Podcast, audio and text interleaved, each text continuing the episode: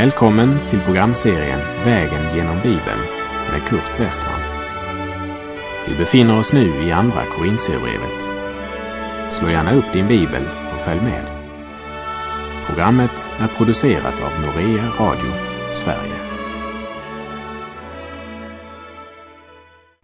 Vi har nu kommit till Andra Korinthierbrevets åttonde kapitel och sjätte vers.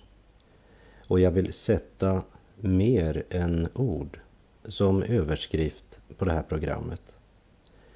I de fem första verserna så skrev Paulus om församlingarna i Makedonien att de såg det som en nåd att få lov att vara med och delta i hjälpen åt de heliga. De hade hört om nöden bland de troende i Jerusalem och eftersom de var så fyllda av uppriktig hängivenhet så bad de enträget om att få vara med och ge.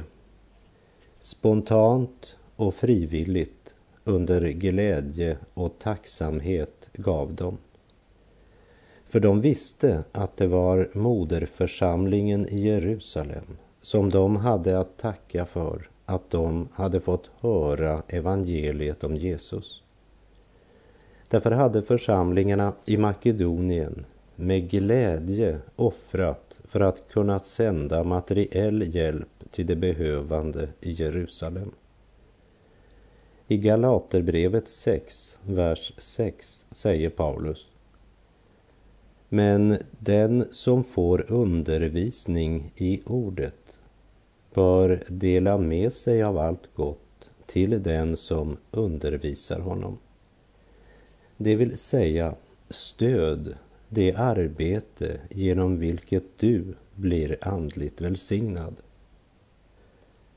Jag har upplevt att människor som lyssnat till vägen genom Bibeln och som varit tacksamma för att vi sänder Guds ord till Sverige genom radion av tacksamhet sänt oss en gåva. Och med hjälp av sådana gåvor sänder vi bibelprogram till Indien, Egypten, Iran, Kina och många andra land. Jag har upplevt att människor som lyssnat till vägen genom Bibeln och som varit tacksamma för att vi sänder Guds ord till Sverige av tacksamhet sänt oss en gåva.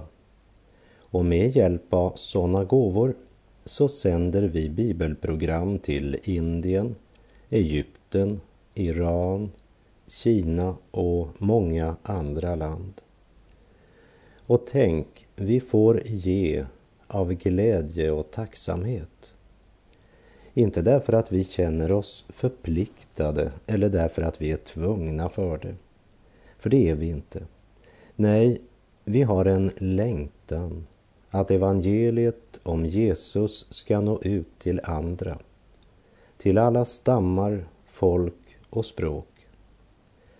Till församlingen i Korint säger Paulus att de troende i Makedonien gav sig själva först och främst åt Herren och sedan åt oss efter Guds vilja.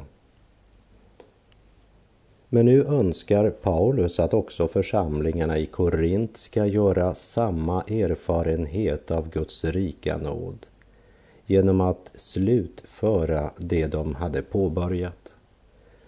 Andra Korinthierbrevet 8, vers 6. Därför bad vi Titus att också bland er slutföra den kärleksgärning som han redan hade påbörjat. Paulus säger alltså att den nåd som hade varit drivkraften och som hade motiverat makedonierna, samma nåd skulle väl då också kunna motivera de troende i Korint. Någon har sagt att det är tre böcker som står centralt när det gäller hjärtats tillbedjan och sann gudstjänst. Den första boken är Bibeln den andra är psalmboken eller sångboken och den tredje är plånboken. Att ge är en del av vår tillbedjan av Gud. Och har vi inte fått nåden att ge och offra för andra så borde vi be Gud ge oss samma rika nåd som församlingarna i Makedonien hade fått. I Korint hade man varit nog så upptagen av sina andliga gåvor. Därför säger Paulus i vers 7. När ni nu har överflöd på allting, på tro, tal och kunskap, på hängivenhet och på den kärlek som vi har väckt hos er, så överflöda också i denna kärleksgärning. Om det verkligen är så att kunskap, hängivenhet och kärlek finns så överflödande bland er, så kommer det också att överflöda när det gäller den här kärleksgärningen, det vill säga insamlingen till de fattiga i Jerusalem.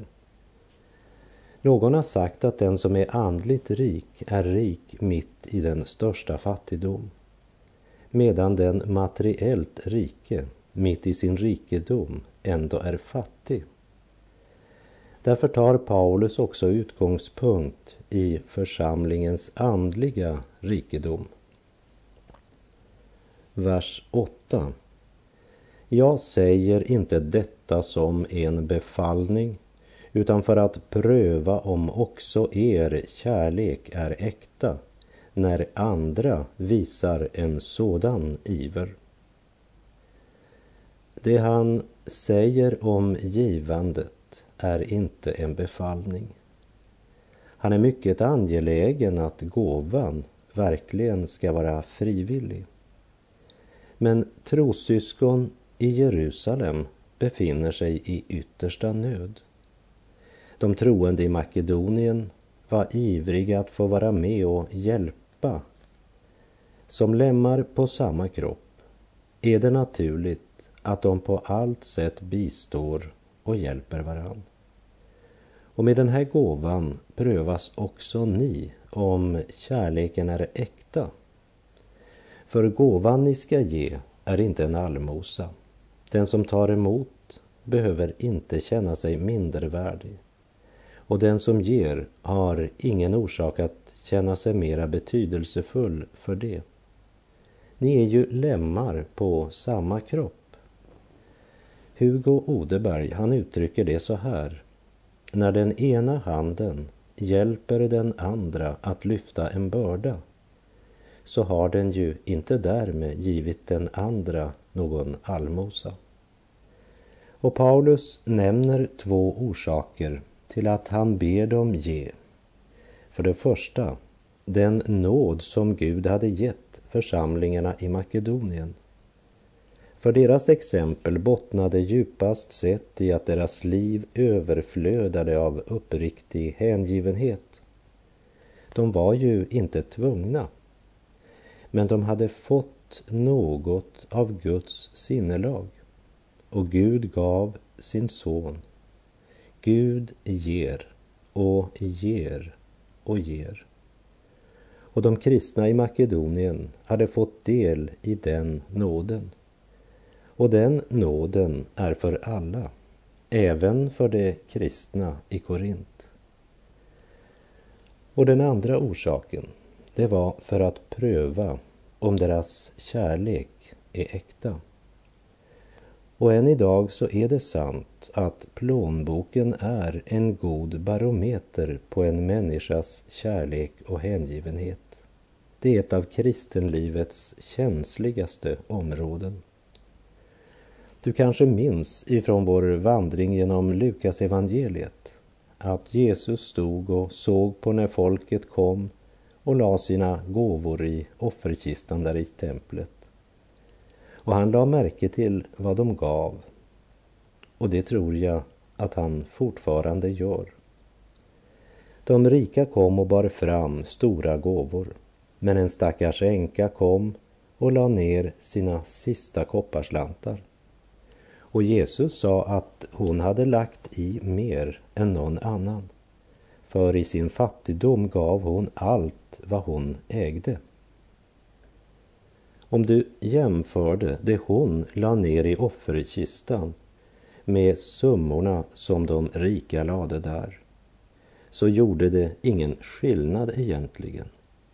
Men Herren Jesus lät oss veta hur Gud såg på hennes gåva. Och jag citerar från Lukas 21, vers 3 och 4. Då sade Jesus, Amen säger jag er. Denna fattiga änka gav mer än alla andra.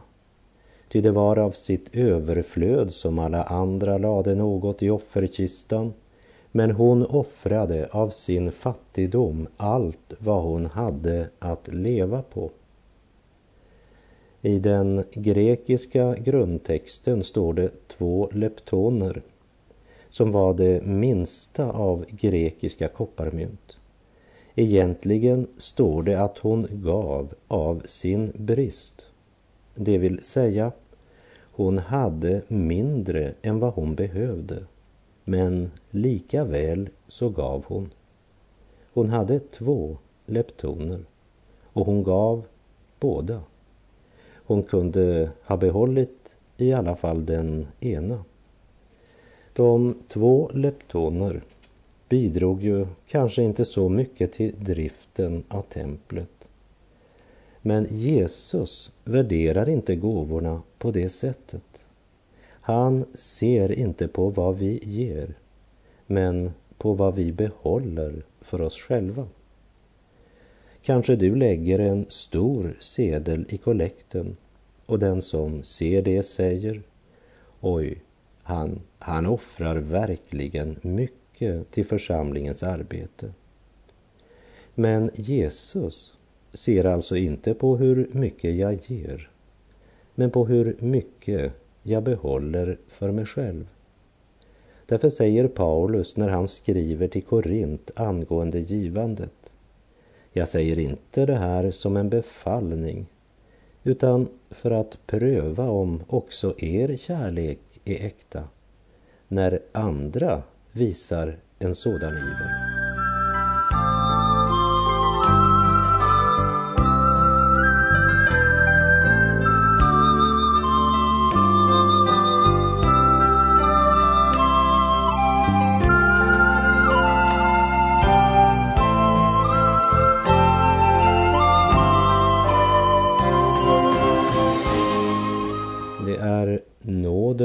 Från Gud som är grundtonen i kapitel 8.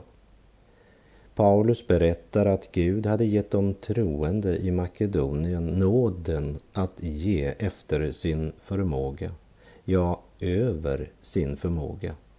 Att ge frivilligt i översvallande glädje. Vi läser andra Korinterbrevet 8, vers 9.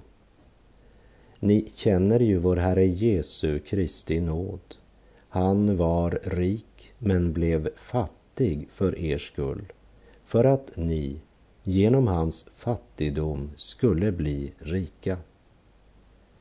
Om du vill veta vad som är normen för kristet givande så möter du det här. Herren Jesus Kristus gav sig själv. Han var rik men blev fattig. Och det blev han frivilligt. Försök att föreställa dig himlens härlighet och så lämna den för att födas i ett stall, växa upp i Nasaret och sedan dö på ett kors utanför Jerusalems stadsmurar och lagd i en mörk grav.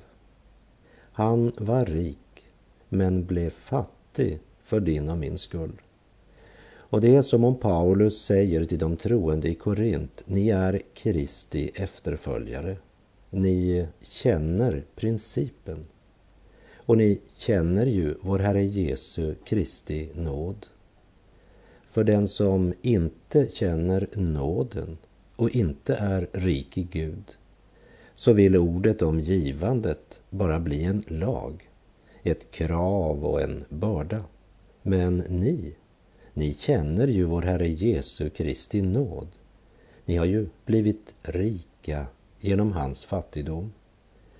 De troende i Makedonien har också fått nåd och har blivit rika. De är översvallande glada och överflödande rika på uppriktig hängivenhet. Jag sa inte att de var rika på pengar, för man ger inte mer för att man har mycket. Paulus säger, tänk inte på att ge därför att andra ser det. Var inte upptagen av stora ord och imponerande löften. Se inte på givandet som en aktivitet. Gör inte givandet bara till ett samtalsämne. Paulus talar om det här därför att när det gällde att planlägga och ivrigt prata om allt man hade tänkt att göra, då var man ofta först i Korint. Man var väldigt andlig med munnen. Men när det kom till praktiken rann det ofta ut i sanden. Vi läser andra Korinthierbrev 8, vers 10 och 12. Jag ger mitt råd i den här saken därför att det är bäst för er, ni som redan i fjol var först både med att påbörja arbetet och att besluta om det. Fullfölj nu arbetet så att ni som var villiga att besluta om det också genomför det efter de tillgångar ni har. Finns den goda viljan så är den välkommen med vad den kan ha och bedöms inte efter vad den inte har. En eh, ung flicka frågade mig en gång Vill pastorn veta hur jag skulle fördela pengarna om jag vann en miljon? Nej, sa jag. Vill du inte veta, sa flickan förundrad. Nej, sa jag. För Gud är inte det minsta intresserad i vad du ville göra med de pengar som du inte har. Han är mycket mer intresserad i att veta vad du gör med det du har.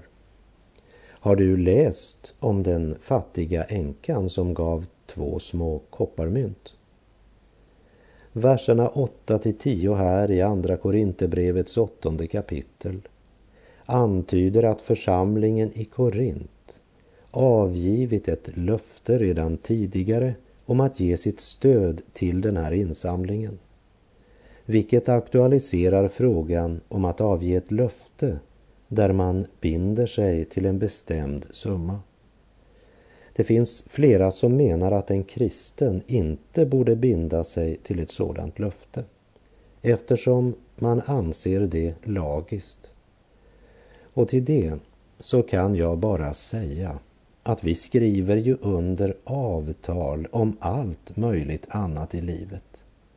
Och jag tycker att folk borde vara villiga att påta sig förpliktelser också för arbetet i Guds rike.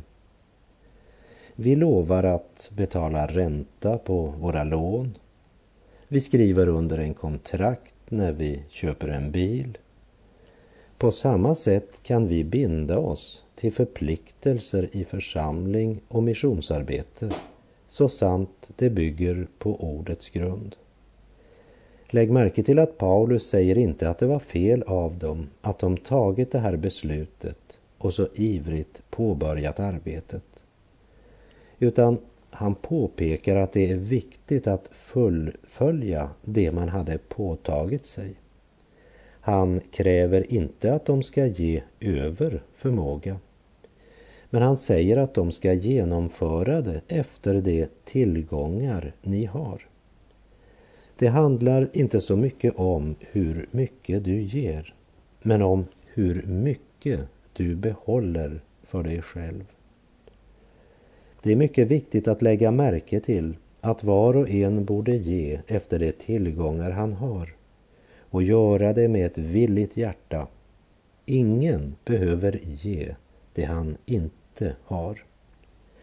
Liksom gamla förbundets riktlinje var att ge tionde så är det nya förbundets riktlinje efter de tillgångar du har.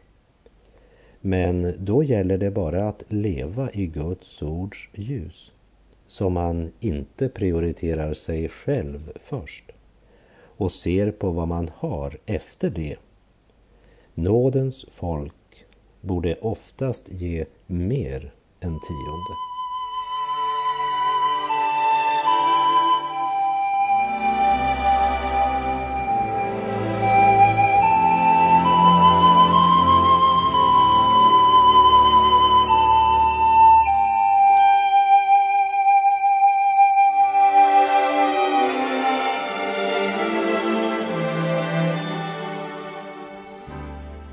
Läser i Andra Korinthierbrevet 8, vers 12 och 13. Finns den goda viljan så är den välkommen med vad den kan ha och bedöms inte efter vad den inte har. Detta säger jag inte för att andra ska få det bättre och ni få det svårt, utan för att alla skall ha det lika. Paulus säger att man bör inte lägga en börda på någon. Men tiondet är inte till för att den som har mycket ska känna sig nöjd och tycka sig ha uppfyllt sin plikt när han har gett 10 procent. Och den som kämpar en tung kamp för sitt dagliga uppehälle ska inte känna ordet om tionde som ett nytt bud, men som ett löfte. I Malaki 3, vers 10 står det För full tionde till förrådshuset så att i mitt hus finns mat och pröva så hurdan jag sedan blir, säger Herren Sebaot. Förvisso skall jag då öppna himmelens fönster över er och utgjuta över er riklig välsignelse. I det gamla förbundet var tiondet en lag, men idag är du inte tvungen. Men Gud utmanar dig att föra fullt tionde till hans verk. Pröva mig, säger Gud, hurdan jag då blir. Det vill säga, du kommer att märka en skillnad. Gud säger det så starkt Förvisso ska jag då öppna himmelens fönster över er och utgjuta över er riklig välsignelse. Men framför allt så handlar det om att församlingen som är Kristi kropp, där bistår den ena lämmen den andra och tillsammans hjälps vi åt att sprida evangeliet om Jesus. Andra Korinterbrevet kapitel 8, verserna 14 till och med 21. Just nu kommer ert överflöd att avhjälpa deras brist, för att en annan gång deras överflöd skall avhjälpa er brist. Så blir det lika för alla, som det står skrivet.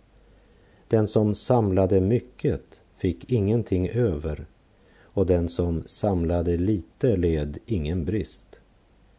Vi tackar Gud som i Titus hjärta har väckt samma hängivenhet för er.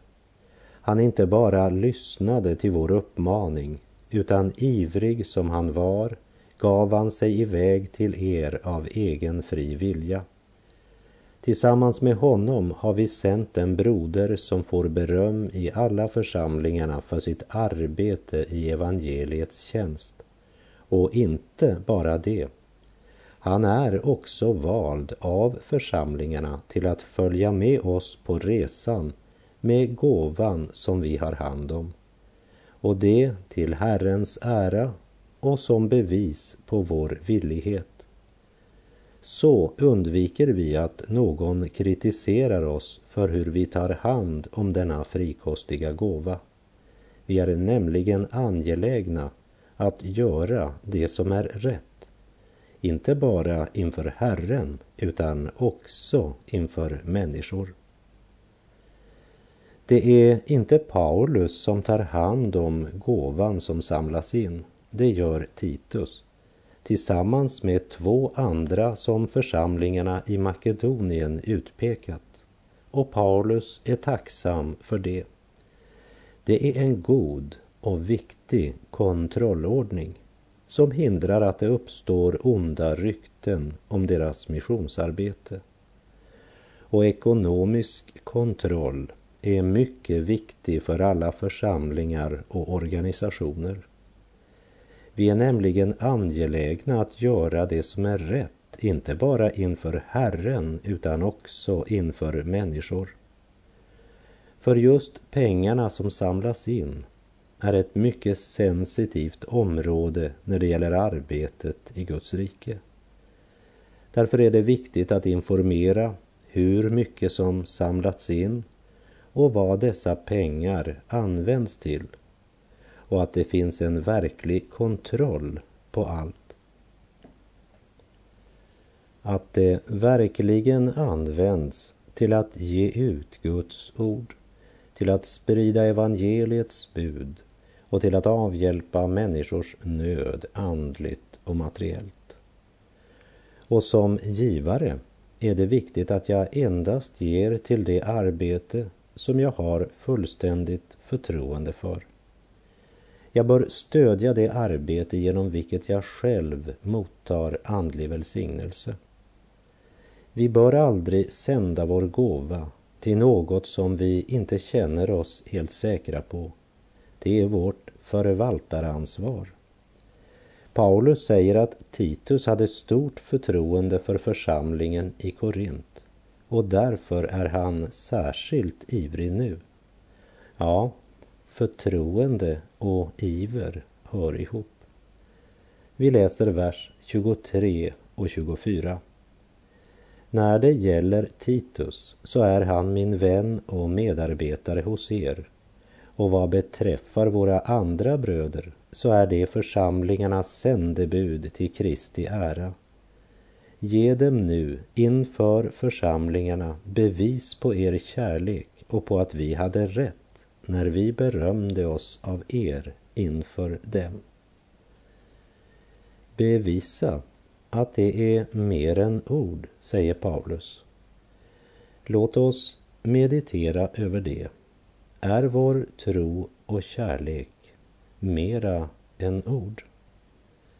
Så inte våra ord och handlingar är som den unge mannen som skrev till en flicka.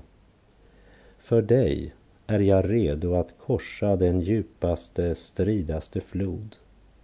Gå genom den hetaste öken, bestiga det högsta och farligaste berg. Sedan avslutade han med ett PS.